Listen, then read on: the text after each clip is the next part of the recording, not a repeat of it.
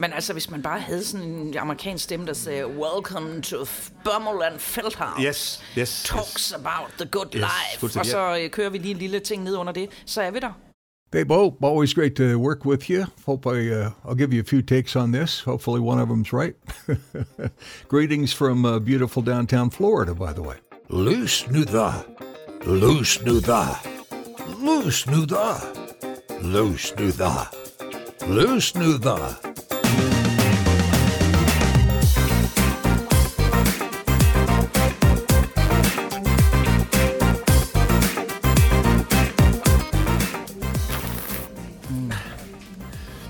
Jeg får cirka 50 mails om dagen. De 30 af dem, de er fra vinfirmaer. Er de det? Ja altså jeg får ikke, altså det er jo covid-tid, så der er ikke rigtig nogen, der vil mig noget. Øh, der er heller ikke nogen, der vil hyre mig til noget, så det ligger lidt stille. Men jeg kan sige til dig, at alle de øh, online vinportaler, vi har herhjemme, de skriver til mig hver eneste dag. Og det er jo øh, ved at antage nogle fuldstændig sindssyge dimensioner, fordi det er faktisk der, alle mine penge de ligger. Fordi det eneste, der skriver til mig, og så kan jeg alligevel ikke lade være med at tænke, ved I hvad? Det er et godt initiativ. Jeg køber en kasse. Du har holdt dig sur med vinpriserne, fordi de skriver alle sammen til dig hele tiden. Ja, men det kan jeg sige dig. Altså, jeg tror, sige og skriver ikke, der er en online vinhandel i Danmark, som ikke har et nyhedsbrev kørende ind i min inbox hver morgen. Og jeg har også bestilt, jeg bestilt som det første i morges ved morgenbollen, hvor jeg kom fra Randers, der bestilte jeg lige 24 flasker. Så jeg ligesom vidste, der var noget, når jeg kom hjem. Nå, det er det første program. Livsnyder, samtaler om alt det gode i livet. Med i det her program er der jo også kultur. Altså, det vi bliver høje af, som ikke er vin. Øh, oplevelser med gode bøger, oplevelser med musik, ja. oplevelser med tv-serier, ja. oplevelser med teater, oplevelser med alt inden for kunst og kultur. Som deler euforien med vin. Skal vi kaste os ud i vores første kulturtip? Ja, tak. Planen er jo, at øh, det her program er programmet, der sætter vin til kultur. Vi vil ikke afvise, at vi en dag kommer til at sætte øl til kultur, men i dag er det vin og kultur. Øh, vi har forberedt det sådan, at jeg har nogle, nogle ting med, som jeg øh, gerne vil øh, sige god for, og Bo har noget med, han gerne vil sige god for. Og så har vi fået de vidunderlige øh, indehaver af Lalu til at sætte vin til. Og det første bud, det vil jeg godt tage. Det er jeg meget, meget spændt på. Det første bud, det er en, øh, en bog, der hedder Kunsten at være fucking ligeglad. Og læg mærke til, hvordan jeg bliver aggressiv, når jeg siger effing, som man kalder det på DR, fordi man må ikke sige fucking, så man siger, velkommen til So Effing Special. Det var et program, jeg havde engang. Det er gået ind. Nå, øh, men, men øh, det jeg gerne vil sige, det er jo ikke nogen ny bog, den her. Den har nogle år på banen, og den har faktisk klaret sig rigtig godt i Danmark, men der er også nogen, der ikke har hørt om den endnu. Derfor tænkte jeg, bare fordi at noget ikke er sprit nyt, så kan det jo godt være meget lækkert. Ja, Lidt ligesom øh, gammel vin, for eksempel, eller øh, modne kvinder. Altså, det, det behøver ikke blive dårligere, fordi at man kommer lidt deroppe af. Vi ser det tit med musikalbums også. De kan godt ligge og ose i lang, lang tid, og så pludselig så er der nogen, der, der falder over dem. Det er derfor, jeg mener, at det, jeg, det, det, er ikke, det her program er ikke et program, hvor vi har til sådan noget, det er helt nyt, det, er- det er nærmest ikke udkommet nu. Det kan det godt være indimellem, men lige nu der har jeg et bu- bud med. Bogen hedder Kunsten at være fucking ligeglad. Det er en anti-selvhjælpsbog om at gå sin egen vej. Det er en bog, øh, der fortæller, at lidelse hører med til livet, og at fiasko er uundgåeligt. Øh, og det er en bog, der sætter skarp på, at du skal forstå, at du ikke er noget særligt, altså underforstået. Du kommer ind på den her jord. Du skal prøve at få det bedste ud af det. Du skal også prøve at sige til dig selv, hvilke problemer vil du egentlig gerne have i dit liv, fordi så kan du gå benhårdt efter dem. Øh, og jeg kan meget godt lide den bog, fordi jeg synes, den er brutalt ærlig. Øh, Jeg synes, det er et tidspunkt i den tid, vi lever i lige nu, hvor det er, ville være rigtig, rigtig dejligt, at vi holder op med det der med hele tiden at jagte den perfekte version af os selv. Du skal hele tiden performe. Du skal hele tiden være fnugfri og fejlfri. Og hvis ikke du kan finde ud af det, så kommer der en lov eller en regel. Øh, Så, jeg, så jeg, jeg er meget, øh, jeg blev lidt forelsket i det, fordi jeg synes, det er så politisk ukorrekt at lægge lidt ansvar tilbage på den enkelte borger og sige, ved du hvad, ven, kom lige lidt selv i gang nu, Ja. fordi øh, Socialdemokratiet er her ikke lige i øjeblikket. Og det er ikke politisk. Og det er ikke det hele, du skal have forklaret. Det er ikke det hele, øh, du skal hjælpes med. Du kan jo gøre noget selv. Jeg behøver ikke at have en regel eller et sikkerhedsnet under alle beslutninger i mit liv. Mm. Øh, og det kunne jeg egentlig meget godt lide. Øhm, og det gør, at jeg faktisk har taget et lille citat med. Han, han siger, øh, vores forfatter her, øh, en bivirkning ved sociale medier er, at det er blevet lettere at skubbe ansvaret for selv den mindste fejltagelse over på en anden eller over på andre personer. Det offentlige spil om skyld og skam er blevet temmelig populært. i nogle kredse endda for at være sejt. Ved offentligt at dele uretfærdigheder opnår man langt mere opmærksomhed og følelsesmæssige udbrud end ved de fleste andre begivenheder på sociale medier. Man belønner folk, der er i stand til at føle sig som ofre med en stadig stigende grad af opmærksomhed og sympati. De seje ofre er på mode både til højre og venstre og hos både rige og fattige. Måske lever vi endda i en tid for første gang i historien, hvor stort set alle grupper føler sig uretfærdigt behandlet på samme tid. Og de rider alle på euforien af den moralske forarvelse, der følger med. Lige nu føler alle, det er blevet fornærmende, at de er blevet fornærmende over et eller andet, at det bliver undertrykt, og at de derfor har ret til at få en vis opmærksomhed. Det gælder uanset om en bog om racisme er pensum på studiet, om der var udsolgt af skummemælk, eller hvad det nu end måtte være. Det er jo en fantastisk øh, beskrivelse af, hvordan man har det, når man er på Facebook. Det er også det, det handler om lidt, ikke? Eller andre sociale medier. Altså den her, øh, det er faktisk, synes jeg, lidt sandt, at man får mere opmærksomhed, når man er skuffet og krænket, mm. end hvis man er glad i låget. Ja. Og øh, grunden til, at vi overhovedet skal lave den her podcast, der hedder Livsnyder, det er, at vi må prøve at trække lidt i den modsatte retning. Mm. Fordi ellers så bliver det så iltfattigt at være i det her land, ja. så vi ikke selv kan være her mere. Og ja. vi kan ikke komme ud og rejse, for det er forbudt. Ja. Så derfor er vi simpelthen nødt til at holde øh, fanen lidt højt og have lidt humør på derhen af. Fordi ja. livet er jo ikke så langt. Det er overstået lige om lidt. Så, så må ikke vi kan komme igennem det. Det er også det, man nogle gange tænker, at det, det skulle da være mærkeligt, hvis det lige nok det var den her 200 grams krimbrud, der slog dig ihjel. Så æd den dog. Ja. Så, så kan det godt være, at du ikke æder en i morgen. Det gør jeg, men det, det, det må du jo selv om. Og det må det er du faktisk selv det, om. den handler om, det bog der. Ja, det gør den. Og det er meget, jeg synes, det er meget dejligt at få et modsvar. Jeg, jeg mangler, at vi gider at sidde over for hinanden, og jeg gider at interessere mig for, hvad du synes, Ja. og modsat. Og man spørger jo også øh, kun for at få noget tilbage, som man kan hugge ned. Det er jo det, der, det er det, der er i hele den der kultur, det er det, der er problemet i det der. Så derfor så læste jeg jo øh, i den politiske korrekthedskultur, hvis der er nogen, der spørger dig om noget, og du ligesom kan mærke, at det er fordi, at, at det skal lige hugges ned. Du, når du, det, du, alt det, du har sagt, det bliver så vendt og drejet på en guldtallerken, så spørg igen. Det er, det er det store ved det her. Det er, at hvis du har lov til at spørge, så har jeg også lov til at spørge. Om der er åbenbart, der er ikke nogen, der har lyst til at lytte alligevel, så, så kan man holde den i gang i en uendelighed. Men det der med at sidde over for hinanden en gang imellem, i stedet for at køre den op, som jeg siger, i et eller andet øh, lydtæt rum, hvor man sidder hjemme hos sig selv og kører sine aggressioner af, mm. der har jeg det sådan nogle gange, gider du ikke ringe til mig? Ja. Og så kan du sige til mig, øh, ved du hvad, det der, du sagde i går, det krænkede mig dybt og inderligt, så kan jeg sige, det er jeg virkelig ked af at høre, det var ikke sådan ment. Ja. Jeg har bare tilfældigvis en lidt anden tilgang til livet, end du har. Ja. Øh, men men det, er det er jeg virkelig ked af, det var ikke min mening. Fordi det, det der gør mig ked af det i øjeblikket, det er, jeg synes, det er ligesom om, at alle mennesker har tabt øh, blikket for intention. Ja. Og min pointe er, at jeg kan godt mærke, når folk siger noget til mig, hvad deres intention var. Hvis de siger noget til mig, der måske kommer lidt skævt ud af munden på dem, så kan jeg godt mærke, at de synes, jeg er, jeg, jeg er sgu meget skøn. Så det var ikke dårligt ment. Men jeg kan også godt mærke, at der er nogen, der har travlt med at sable mig ned en gang imellem, fordi ikke fordi de egentlig sådan set er uenige i det, jeg siger, eller synes, jeg er irriterende, men mere, du skal ikke tro, du er noget. Og det, man altid skal interessere sig for, synes jeg, når man, når man er ude i det der krænkelsesområde, det er, hvad var intentionen? Var det at gøre den anden mindre, eller var det bare en fortalelse, eller var det bare noget, der ikke blev tænkt godt nok igennem? Så husk det. Og derfor synes jeg, at den her bog kan noget, fordi den lægger ansvaret over på den enkelte, i stedet for at sige, at det er alt sammen Socialdemokratiets ansvar, eller Brostrøm, Ja. ja. eller en eller anden fra Serum Instituttet, eller fra kommunalpolitik på Københavns Rådhus. Ja. Prøv nu lige alle sammen at tage en lille smule ansvar. Det, det kan jeg godt lide.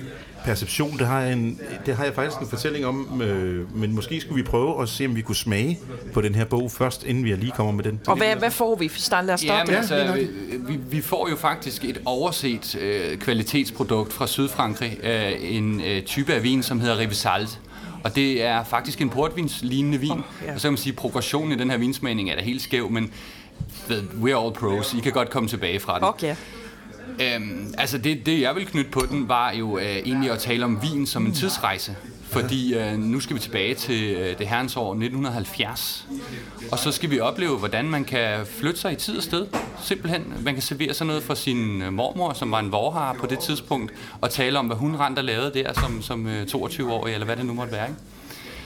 Så det er, det, er- det, er, det er vin som tidsrejse. Det, det er øh, oplevelsen af, at produktet rent faktisk bliver forædlet af at ligge stille. Det er ikke bare noget, folk taler om. Vinen antager en ny dimension, og der kommer nye sjælelige lag i oplevelsen, som er, som er passionen, når man drikker gammel vin. Og det er det her jo. Det er jo en, en vin fra Bo Bommels fødeår.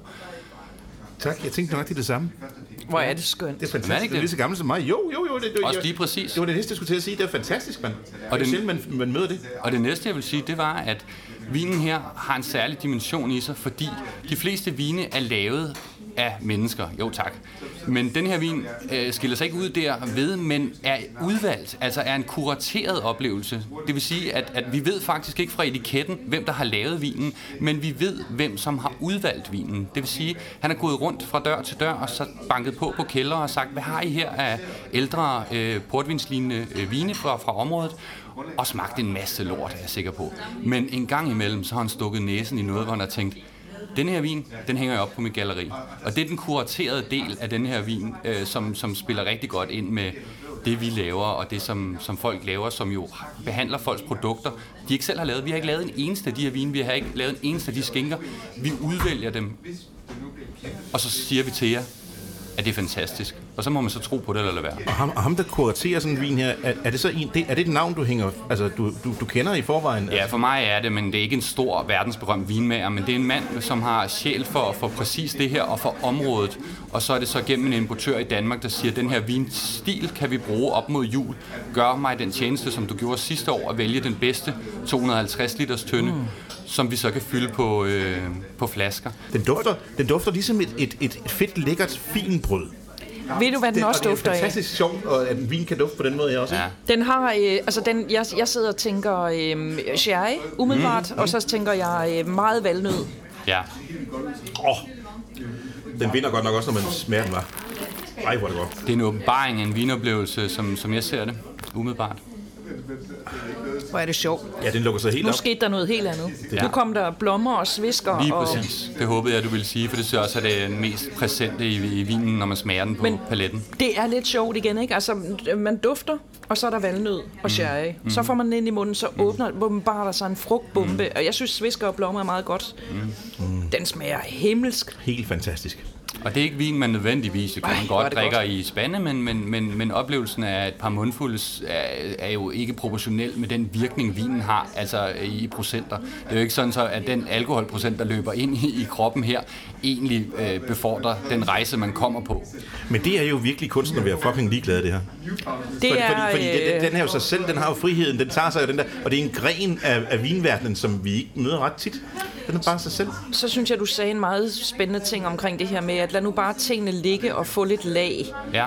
Øh, fordi det er egentlig også det, jeg vil med øh, tippe på, på bogen, ja. Kunsten at være fucking ligeglad. Det her med, at du behøver ikke at udvikle dig hele tiden. Du må godt dvæle lidt en gang imellem og ligge lidt stille, fordi nogle gange bliver man bedre af at være lagret lidt, Ja, hvis jeg må sige acceptere, det sådan. acceptere det, og, og vi siger, at store vine har mange liv. Det vil sige, at, at fra fødslen kan det smage fremragende et år efter, når du så skal vise det til din bedste ven, så var det slet ikke det, du regnede med. Og to år efter er det igen noget af det mest formidable. Det vil sige, at vinen rejser over tid i forskellige vinduer, og viser sig, lukker sig, viser sig og lukker sig.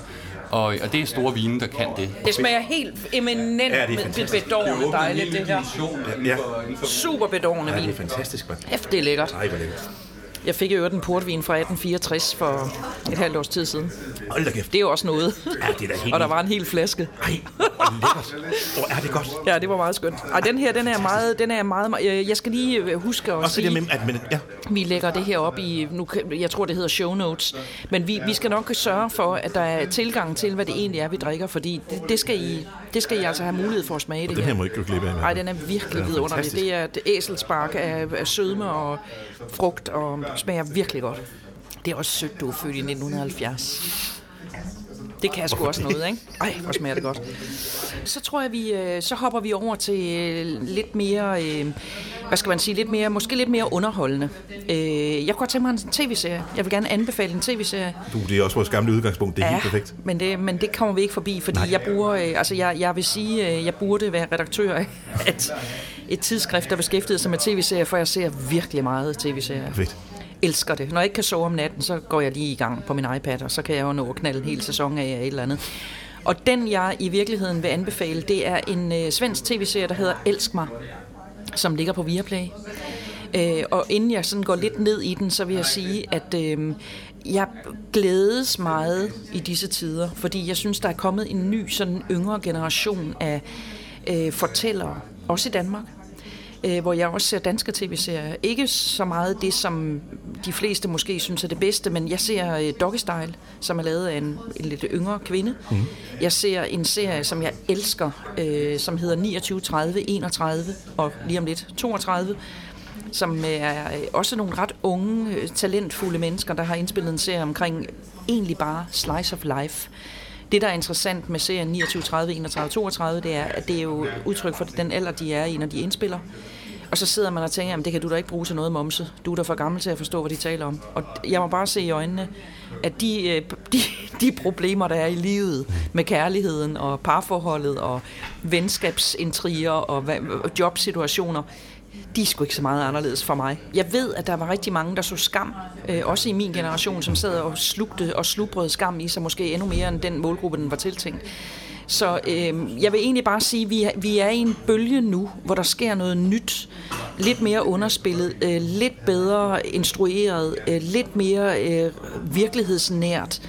Øh, tv, som jeg enormt godt kan lide. Altså det der overdramatisering, det er slut øh, måde, man instruerer på, er meget mere noget, der er genkendeligt. Så vi sidder og ser en tv-serie, hvor det egentlig bare kunne være det kunne nærmest have været sådan en reportage om, hvordan vi lever vores liv. Den sidste i den serie øh, af, af ting øh, er lavet et produktionsselskab, der hedder Drive, og har lavet en serie, der kører lige nu på DRTV, der hedder Noget om Emma. Elsker det. Men tilbage til Elsk mig. Den hedder jo på svensk Elsker mig. Du har også den, noget med det nordiske. Du, vi har før været omkring Norge. Jeg kan meget godt lide ja. det skandinaviske, um, godt lide den skandinaviske stil. Ja. Jeg kan godt lide det. Altså, det er, øh, det, det, det, det er ikke så pompøst. Altså, det er, det er lidt mere slice of life. Vi behøver ikke at læse det til i draperede gardiner og altså, vi kører. Det var det, der var i gamle dage, men jeg tror, jeg vil gå en tur ved vandet i aften, Andrew. Der kunne man aldrig, du ved, det der, det der, det der dramatik, det kunne man aldrig tage helt alvorligt. Nej, men det kan man med det her, og øh, den serie, der hedder Elsk mig, den er forløsende, synes jeg, på mange måder. Den er øh, sjov, den er sand, den er skæv, og den er nogenlunde realistisk. Øh, hvis jeg bare skulle sådan få nogen med på ideen og sige, den gider jeg godt kaste mig ud i, så kan jeg sige, der ligger to sæsoner, og den er, den er skabt af en svensk øh, serieskaber, der hedder Josefine Bornebusch. Hun spiller selv hovedrollen. Hun er læge, hun er overlægen Clara. Øh, og Clara, hun har en del buller. Hun er øh, blevet lidt træt af Tinder. Hun er, hun er karrierekvinde. Hun har lidt svært ved at finde ham der Mr. Right, Øh, og vi følger hende og hendes familie, faktisk. Vi følger også hendes far. Konen dør. Han skal også ud på markedet. Man følger hendes bror, som også har kæmpe store issues med at styre de her unge kvinder. Og det, der er med den her serie, det er, at det er... Øhm, den, den er sådan et nedslag i den tid, vi lever i lige nu, med nogle meget fine, humoristiske og til tider ret kyniske portrætter af moderne mennesker. Øh, barbersiderne bliver spillet. Altså, der er ikke meget vaseline på linsen. Hun er sårbar, hun taber. Hun, øh, vi har nogle scener, hvor hun, altså det kan man så sige, det gider jeg ikke at se, men hun, hun møder en mand, som potentielt godt kunne være noget og starter med at kaste op på fortorvet. Altså det står ud af hende, ikke? Altså, og det, det, er bare, øh, det er bare enormt befriende, mm-hmm. at man indrømmer, at man nogle gange skal kaste op. Ja. Det er lidt det der med ikke at være fejlfri, ligesom den sidste, vi havde fat Det er ikke taget ud. Hun kaster op. Ja. Og det bliver jo så startskud til, at han egentlig synes, hun er meget charmerende, fordi han godt kan se, at hun, hun lever livet. Øh, jeg må sige det sådan her, når en serie rører mig, det kan den gøre på mange måder, men når jeg sidder alene i min egen dagligstue og griner himmelhøjt, helt alene, så ved jeg, at der var nogen, der fik fat i mig. Så derfor anbefaler jeg den. Og så vil jeg sige, at der ud over det er en billedside, som er ret smuk, hvor man ser øh, en masse flotte droneskud ind over Stockholm. Den foregår i Stockholm. Så den er politisk ukorrekt. Den er, for at sige det rent ud, skide sjov. Og så er den et portræt af den tid, vi lever i lige nu. And I love it. Og lidt usvensk måske også i virkeligheden, fordi de kan jo ellers Jeg har jo faktisk solgt øl i Sverige. Jeg elsker Stockholm. Min bryllupsrejse gik til Stockholm og der er mange fede steder i, i Stockholm, men det der, det der med, du de, de kan godt have den der tendens til måske at tage sig selv lidt politisk korrekt alvorligt, så derfor er det fantastisk, den kommer fra Sverige. Og det er måske også derfor, det er lykkedes så godt, fordi jeg forbinder også Sverige med noget, som er endnu mere stramt og styret ovenfra, og endnu flere regler, end vi har i Danmark. Og det er ligesom sat fuldstændig ud af spillet her, fordi de ved godt, hvad reglerne er. Men der er ingen i den familie, om det er farmand, om det er overlægen, om det er hendes lillebror, og alle de kvinder og mænd, der fiser rundt. Der er ingen af dem, der rigtig kan spille spillet, så de falder igennem. De ved godt, hvad reglerne er. De kan ikke leve op til dem. Og det er måske derfor, jeg har et meget, meget soft spot for serien Elsk mig. Her, der er der bare et, et stykke... Øhm, der er bare en, en, en demonstration af, at, at livet er, øh, som man siger på tysk en gang, men kurz und beschissen wie ein Kinderhemd. Og det er det. Og det, det er sådan set ligegyldigt, hvor mange år du har på banen, og hvor mange erfaringer du har. Du tumler ind i nogle problemer, du ikke havde set komme. Og det gør den øh, alt fagnende, og det gør den gyldig for mange forskellige typer. Og alligevel befriende på grund af humoren. Det kan jeg love dig. Altså, jeg synes, det er sindssygt skønt. Lavet af et multitalent, hvis hun både kan spille hovedrollen og, og stå inden for det hele. Det er også det er jo fantastisk. Så det er sådan noget med at, at kunne selv at træde i karakter og, og turde skide på, og så bare bruge sin energi rigtigt. Det skal vi oversætte til noget vin, det her. Nu trænger vi også til en lille tår. Ja, hvad hedder ja, det skal vi. Og det, jeg synes, er, det er jo rigtigt også, fordi den, den, den, den, den, det er jo en lille frisker, den her faktisk. Den, den er lidt på, mere på den friske side. Det kan man godt sige. Ja. Altså, sjov, sand, skæv Ja. og nogenlunde realistisk. Lad os prøve at høre drengene på Lalu om... Øh, er det Ivan eller Thomas, vi skal Og have fat i nu? ikke bange for tabuer. Ja. Den går direkte ind i alle tabuer. Det lyder fedt. Ivan, en vin uden mundbind, som, øh, som, som, bryder, som bryder de der bånd og, øh, og, øh, og er befriende alfarvene. Hvad, hvad, hvad, hvad tænker vi der? Nå. Spændende.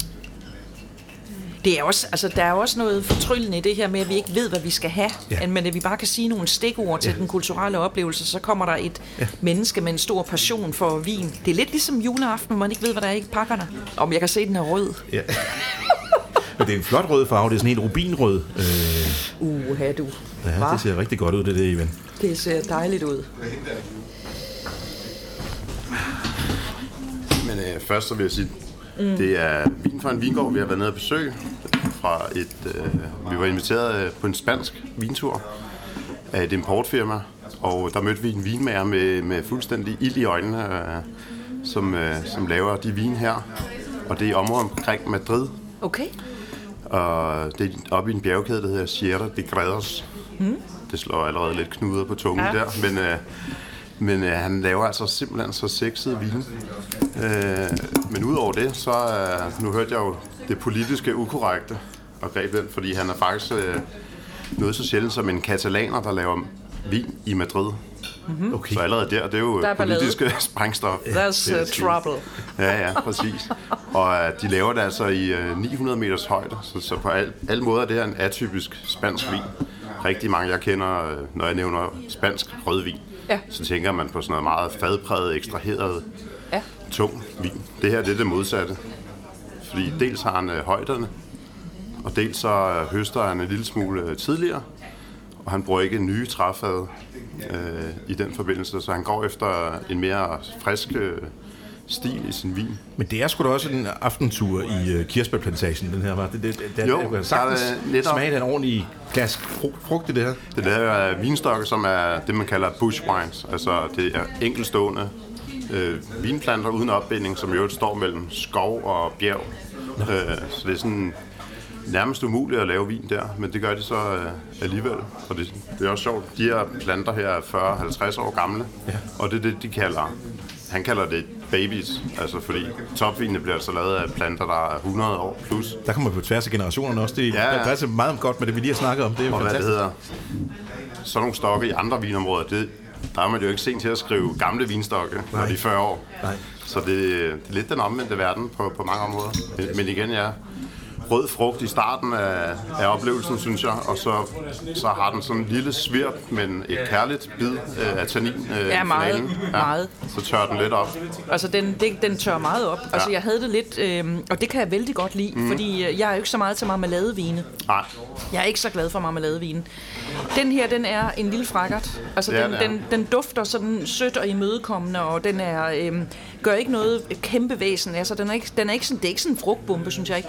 Men der, hvor jeg den er interessant for mig, det er, at der går en lille smule tobak i den til sidst. Fordi Ja, ja, jeg får lige revet pelsen af tænderne, Ja. ja. hvis jeg må sige det sådan. Ja. Altså, der er så mange tanniner i, så jeg bliver sådan en lille smule øhm, tør Okay. på tænderne. Cigar i Kirsebærlunden, der kan vi godt øh, møde Det, hinanden. det, er der, det er der jeg tror, vi skal hen af. Altså, tænker jeg. Ja. Easy drinkable, men, men ikke uden modhager. Deres logo er en kvinde, der rider på en bjørn. Sådan. Jeg kan og lide øh, det. huset hedder Bernabeleva. Det oversættes til stedet, hvor bjørnene bor. Sådan. Eller bjørnestien. Det skulle da Men brand. det, men det passer sgu egentlig meget godt til. Ja, Ja, det Fordi der er det der, øh, altså den er, den er sådan lidt indsmirrende i starten, og så ved man godt, det er alligevel lidt farligt det her. Tusind tak. Tusind tak. Også for det glas. Ja, det er fedt. Mange tak. Det er fredag eftermiddag, og nu startede vi, da La Vinbar var lukket. Nu kan man faktisk godt efterhånden høre, at det er fredag eftermiddag. Det er jo dejligt med noget øh, liv omkring os. Det er også øh, lidt uvandt i forhold til vores øh, corona-aflukke. Vi plejer at sidde og ringe til hinanden i, når vi øh, Ja. er i vinmodus. Det er faktisk meget dejligt. Man bliver også glad af det, ikke? Jo. Lyden af mennesker samlet. Men noget af det, der sådan set har, har kunne samle mennesker, som jeg har med i dag, som er ret sjovt, det er, at øh, jeg har set så mange øh, mennesker går rundt på Sydfyn med, øh, med hovedtelefoner på. Og det er simpelthen fordi, at, øh, at der Baggårdsteater har opfundet noget, der hedder usynligt teater. Det er, det er jo ret sjovt for sådan nogle gamle radio- og kommunikationsbuffs som os, at, øh, at man, man kan faktisk øh, lave teater, der tager udgangspunkt i den øh, by og den natur, man går rundt i, og så udspiller det sig for dit indre øje og øre, det som, øh, det som egentlig er teatret. Nu har det været en kæmpe succes under øh, coronaen øh, med det første usynlige teater, så nu har man lavet en forestilling, der hedder Under isen, og der har man så også rullet de store, øh, hvad kan man sige, stemmer op i forhold til at fortælle en, øh, en fortælling, som, øh, som er øh, historisk, men som alligevel jo fornyer sig i og med, at du går i det landskab, den foregår i. Under isen, den handler om kunsten og kærligheden, og hvordan de her lag, de smelter sammen, og der har du, de har, du har, øh, du har øh, øh, den store øh, fynbomaler Fritz Syberg, og du har, du har H.C. Øh, øh Andersens gamle flamme, og alle mulige øh, samspil. Det er Sønne Richter og øh, Pilo Asbæk og øh, lignende store stemmer, som man har kaldt ind til at, at fortælle den her øh, historie. Og det er faktisk sådan en, der kunne, den kunne måske ovenikøbet for mig til at gå 7 km, sådan en fortælling her, øh, hvis man nu ellers... Og det anbefaler man faktisk også, at man har en lille kur med, med forplejning i. Der kunne passende være en flaske øh, vin, som vi så kan finde frem til, hvad det er. Men jeg har faktisk lånt et, et, lille, et lille lydbid af, hvad du egentlig er, du, du øh, går rundt og hører i ørerne, hvis du vil høre den. Det vil jeg meget gerne.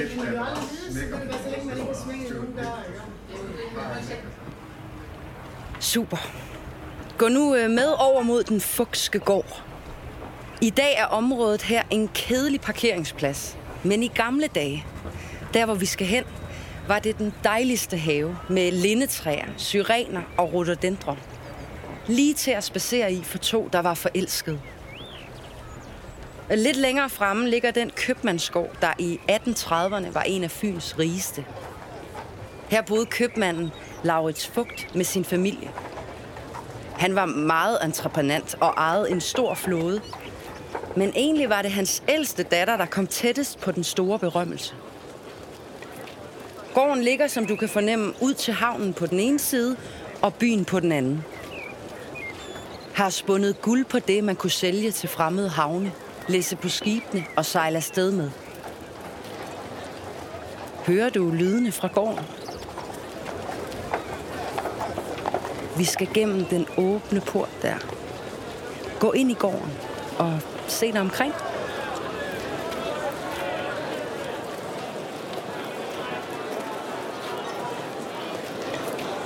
Se fra den ene port til den anden. Lad øjnene løbe rundt fra det, der har været snedkerværksted, strygestue og kælder til opbevaring af øl. Se tilbage mod porten, du kom fra. Ser du taljen derop? Og sække med korn blive firet ned fra pakhuset. Tag det hele ind og prøv at stille dig hen til træet i gården. Når du kommer derhen, så læg din hånd på træet. Knip øjnene lidt sammen og se op gennem grenene. Der er en verden uden for den. Kan du se det? Sådan har husets ældste datter ofte stået. Vend dig nu mod udgangen af gården. Den modsatte port, end den du kom ind af. Det er forhuset, og det er der Ribor Fugt og hendes familie holder til. Kan du se en skikkelse i det hvidrammede vindue på første sal? Gå bare lidt nærmere. Hvis hun nu læner sig lidt frem. Kan du se hende nu?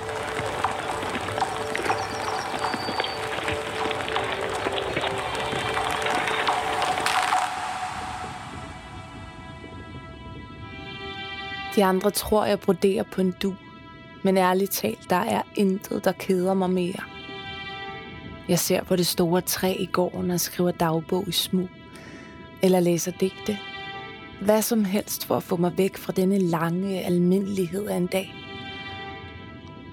Her i byen er alt så forudsigeligt. Det er det, man hører, når man sådan går rundt i, øh, i øh, landskabet, og det er, jo, det er jo det, der er sjovt, det er, at, øh, at der har, der har, det, det har været en kæmpe succes med det usynlige teater, fordi folk kan jo opleve det sammen, men de kan sgu gå rundt med hovedtelefoner på sammen, og så opleve det derude.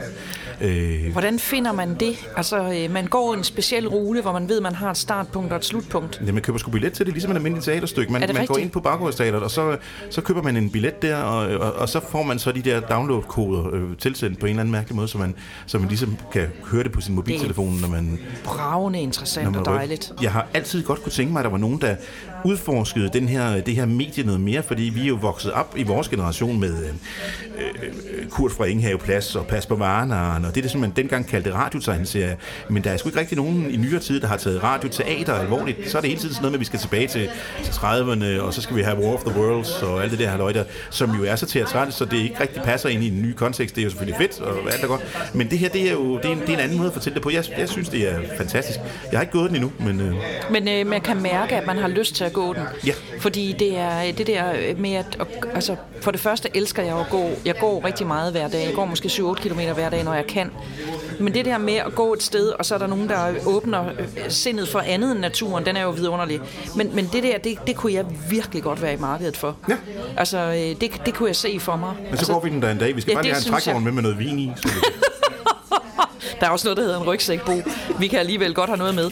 Det der, synes jeg er virkelig dejligt. Øh, I øvrigt også, man kan godt høre, Sonja Rig, der er god til at fortælle. Altså, man, man lukker øjnene og er med i det på en eller anden mærkelig ja. måde. Man forestiller sig det. Ja, ja. Det synes jeg, det er et virkelig godt Man arbejder på samme måde som med teaterstykke på det her, kan jeg ligesom forstå. Altså, det Baggårdsteater er jo også kendt for en, en intimitet. Det har jo aldrig været et ret stort teater på den måde, men det har jo været stort i ambitionen og i, i måden at sætte tingene op på. Øh, og, og, og derfor har man jo også, det er måske næsten ovenikøbet mere kendt i København, end det er i, i på Sydfyn, Baggårdsteater. Fordi man har altid haft det der med, med den der intimitet, men den passer bare meget, meget godt til lyd. Og den passer jo især i den tid, vi lever i lige nu, hvor man kan sige, at vi må ikke være så mange mennesker samlet. Jeg ved godt, teaterne skal bare blive ved ja. og øh, smide hver anden stol ud, og vi fortsætter vi giver ikke op. Men, men det er jo egentlig også en meget god, hvis man nu skulle sige, at man havde lidt angst eller lidt dårlige lunger, så kunne man jo øh, indløse billetter, gå den her tur, og gå uden at være i fare for at møde for mange mennesker. Ikke? Jo, fuldstændig. Og, og det, det, det, er jo, det er jo, man kunne jo egentlig godt sige, det jo, passer jo sindssygt godt i den covid-tid, vi lever i lige nu. Ikke? Ja, du kan gå den, når du passer dig. Du kan Præcis. gå den lørdag morgen, du kan gå den lørdag nat. Det er teater on demand, når det passer yes. dig. Ikke? Baggårdsteateret, som holder til i Odense, Nej, de holder til i Svendborg. De holder til det er ude i Svendborg? I, ja, ude i, uh, i, i Rottefældeskoven, der på, i det der lille teater, der ligger ude i, i sig selv jo et uh, magisk sted i en lysning ude midt i en skov. Man går simpelthen, du går fra byen, og det er ikke ret langt op ad en bakke, og så går du ind i en skov. Og når der så er forestillinger, så er det tit, så er der, så er der fakler, og forestillingen begynder faktisk allerede ude foran teateret, og så bevæger du dig ind i det der lille teater og får den der oplevelse der, og så bevæger du dig ud i, i virkeligheden igen. Du går ind i den der fortryllede verden, det er meget sjovt. Det, det er jo igen et eksempel på, at man skal faktisk tage ud i provinsen, for det er derude, det sker. det er lidt blevet et tema nu. Først er vinbar i Odense, og så, og så teater på Sydfyn. Jeg, er jeg er meget glad for det der. Jeg, jeg er frisk på den tur. Jeg gider godt uh, lave nogle sønderjyske egensretter til dig og smide ned i en kurv. Det er Hvis du på. så tager et par flasker vin i ja. kurven, så kører vi. Det, det, det, den tager det er du skide god til det der. Det er fantastisk. Lad os prøve at høre, hvad vi skal drikke til det. Der er noget romantik i det. Øh, ja, det og i, i med, det er Sybær og sådan noget også, der er også noget landskab og nogle mm. forskellige ting. Nu, apropos landskab, så kan jeg huske, at jeg hørte en gang, at uh, bastflasker på vin, Mm.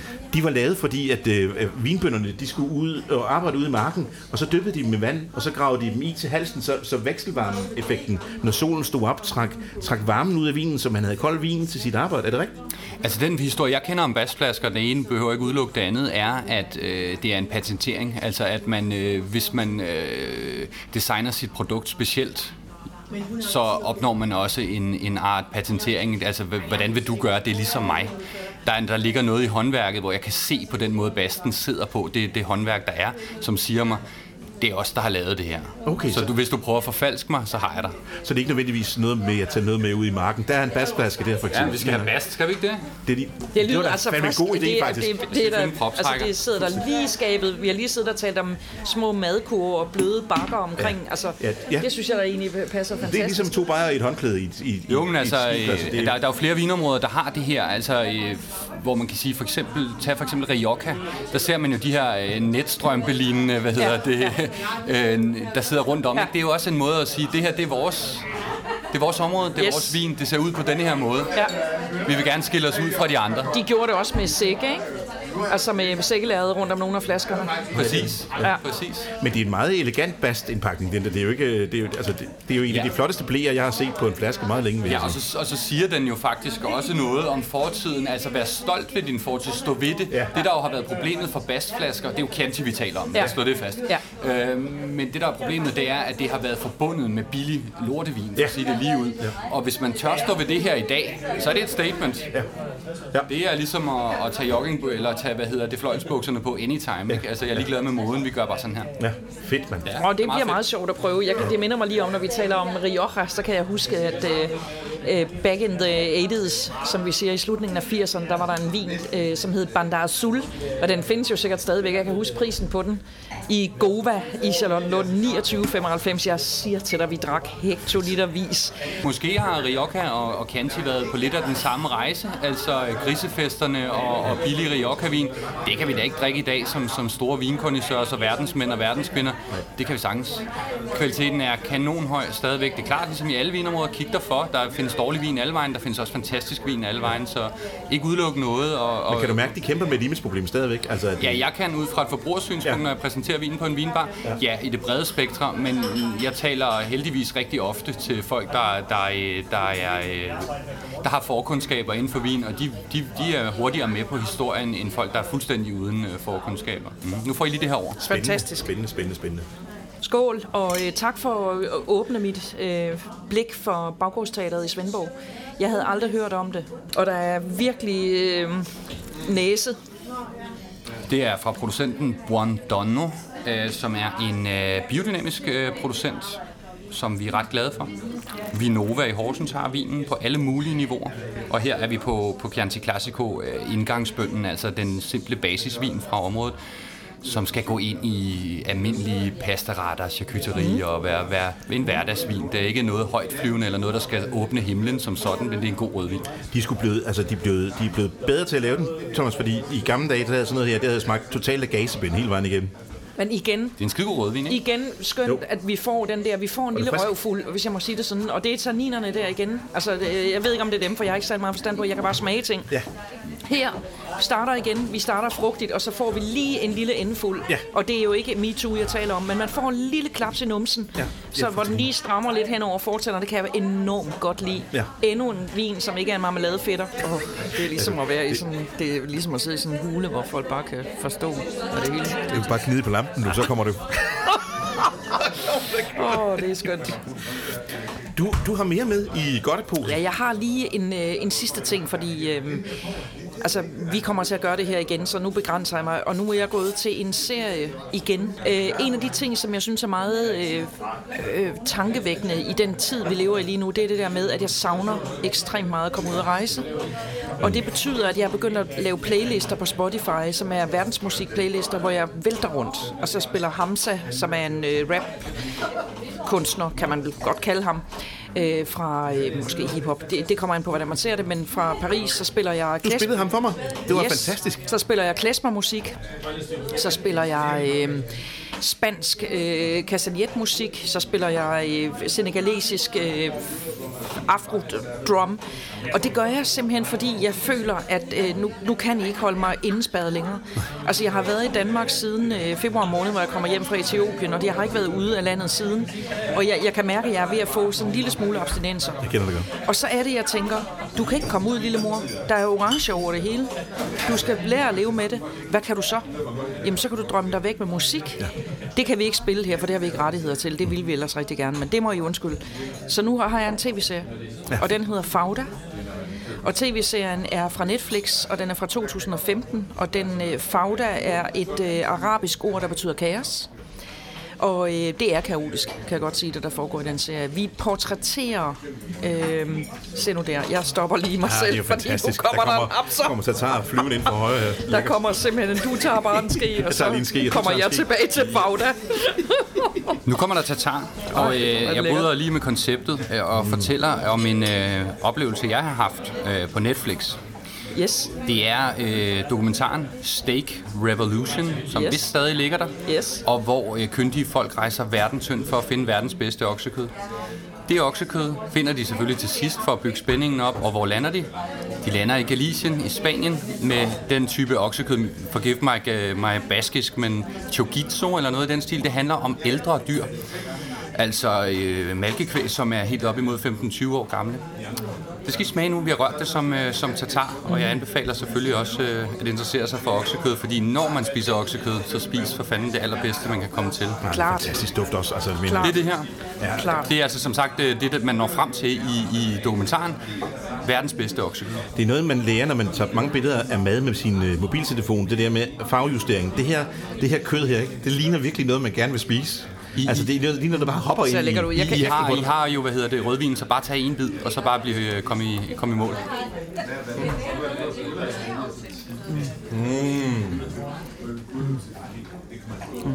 Det er fantastisk cremet, det her. Ja, og det, smager, det smager af kød. Mm. Det er faktisk en lille smule nødsmag. Ja. Om det så er, er det parmesan, vi har er det parmigiano? Der er parmigiano på toppen. Men altså, det er jo meget, meget, meget skønt, ikke? Saft og kraft. Det er egentlig enormt godt set, at vi lige skal have det nu, fordi det passer jo ekstremt godt til den serie Fauda, mm. som er en mandeserie. Det er altså et muskelbundt, vi kommer igennem her. Mm. Jeg, jeg tager lige en bid mere, så skal jeg nok fortælle noget mere om Mega fedt. Nu skal man ikke være så bange for at smaske heller, fordi det er også ret dejligt. Jeg synes faktisk, vi skal smaske alt det, vi overhovedet kan. Vi Jeg har bare- forsøgt at smaske oven i dig, når du taler også, bare lige for, Vi bare lige for at understrege. bare lidt. det er meget skønt. Øhm, Fauda er øhm, en mandeserie med... Altså, men det er jo typisk mig. Det kan jeg jo godt lide at få et indblik i en verden, jeg ikke ved ret meget om. Og det, der er med Fauda, det er, at vi er i øh, Palæstina-Israel-konflikten. Vi er i øh, den israelske efterretningstjeneste. Vi følger deres øh, krig med palæstinenserne. Og, og øh, og der kan man være nogen, der siger, så skal vi ikke høre mere, at vi slukker nu, vi skal ikke høre videre. Jo, I skal. I skal simpelthen høre videre. Fordi det, der er med den her serie, det er, at den har, øh, udover at have vundet adskillige priser i Israel, så har jeg jo øh, anbefalet den til nogle af mine venner, og de er blevet øh, hooked. Og nogle af dem har slet ikke været i seng om natten, fordi de simpelthen ikke kunne komme i seng, fordi de skulle se det næste afsnit. Den er baseret på øh, den israelske forsvarsstyrke, som faktisk har... Det, det, det jeg synes... Nu prøver jeg lige at formulere det her lidt finere. Øh, den er lavet af en, et, to mennesker, der hedder Lior Ras og Avi Isharov. Det kan jeg ikke sige. Men det, der er interessant ved det, det er, at ham, der ligesom spiller hovedpersonen Doron, han hedder Lior Ras i virkeligheden. Han har været ansat i de israelske forsvarsstyrker. Så det her, det er ikke sådan noget med, at vi ringer til Hollywood og får tre øh, hitmænd ud, så lærer vi dem lidt om, hvordan det er her. Nej, vi, vi spiller skuespil med nogen, som har været i den her verden, og som har levet inde i de israelske forsvarsstyrker. Og det gør, at det er enormt troværdigt, det der foregår. Så vi skal forestille os, at vi øh, har et øh, meget dramatisk spil kørende. Terrorisme mellem israeler og palæstinenser. De er lige onde, begge to. Det er så en ting, jeg også meget godt kan lide ved serien, der. Man sidder ikke og siger, israelerne er de er heltene, og palæstinenserne er nogle dumme svin. Ej, de, er- de er nogenlunde lige dumme svin over for hinanden. Øh, jeg vil bare anbefale den. Jeg synes, det er mega godt udført. Det er high explosive, spændende. Øh, det er korte afsnit på 25-30 minutter. Det er effektivt, det er koncentreret. Der er ikke noget udenom snak. Det er øh, samtidig forankret i noget, som er meget, meget realistisk. Så man sidder ikke og ser noget, hvor man sidder og tænker, det der kunne jo aldrig finde sted i virkeligheden. Mm. Det kan man godt mærke. Mm. Og slutlig, for at vende tilbage til min øh, store trang til at komme ud og rejse igen, så er der nogle skud, hvor man øh, kører droner ind over øh, Palæstina. Og, øh, og det, det, det der med at komme ind over de der øh, byer, øh, Hebron, Nablus, Nazareth, Jerusalem, det gør, at jeg, jeg får stillet min trang. Altså jeg kan simpelthen sidde hjemme og spise lidt mellemøstlig inspireret mad, drikke mig et dejligt glas rødvin, se den her serie og have en fornemmelse af, hvis ikke jeg kan være der in the flesh, then I can be there in the spirit. Mm. Så min varmeste anbefaling, Fauda, gør det. Fauda på Netflix, gør det.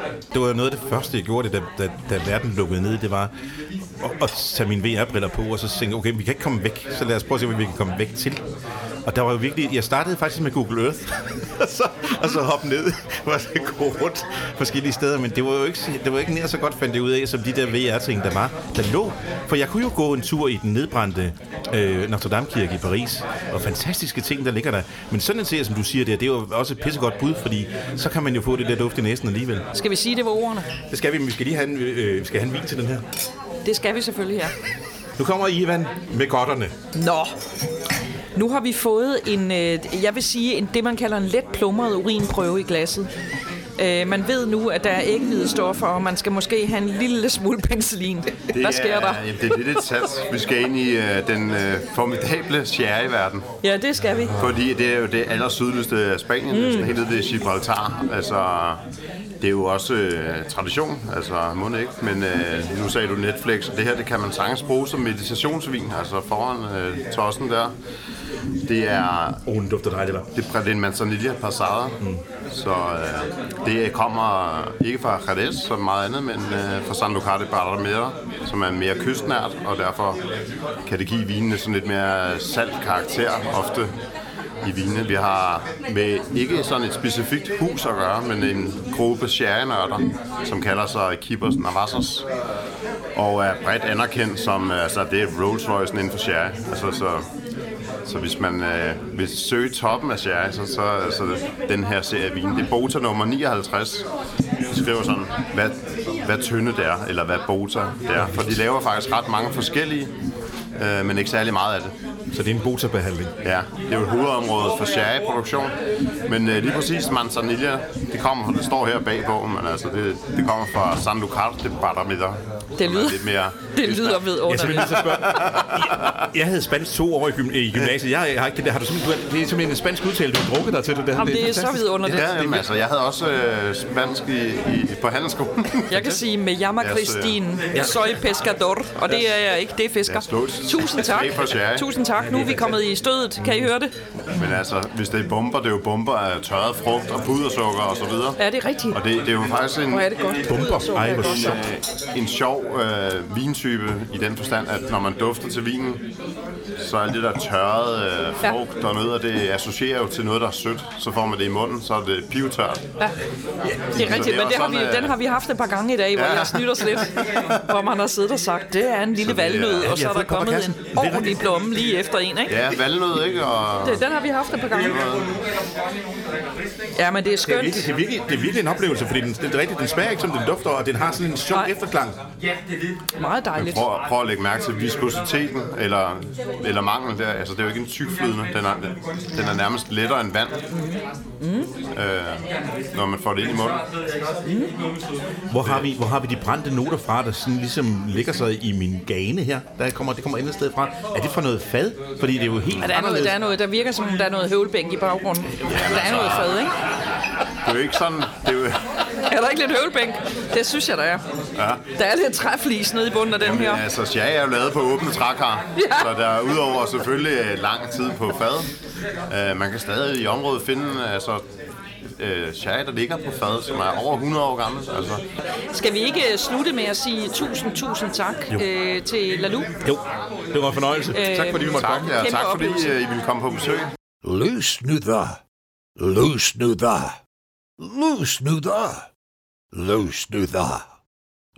nu da. Løs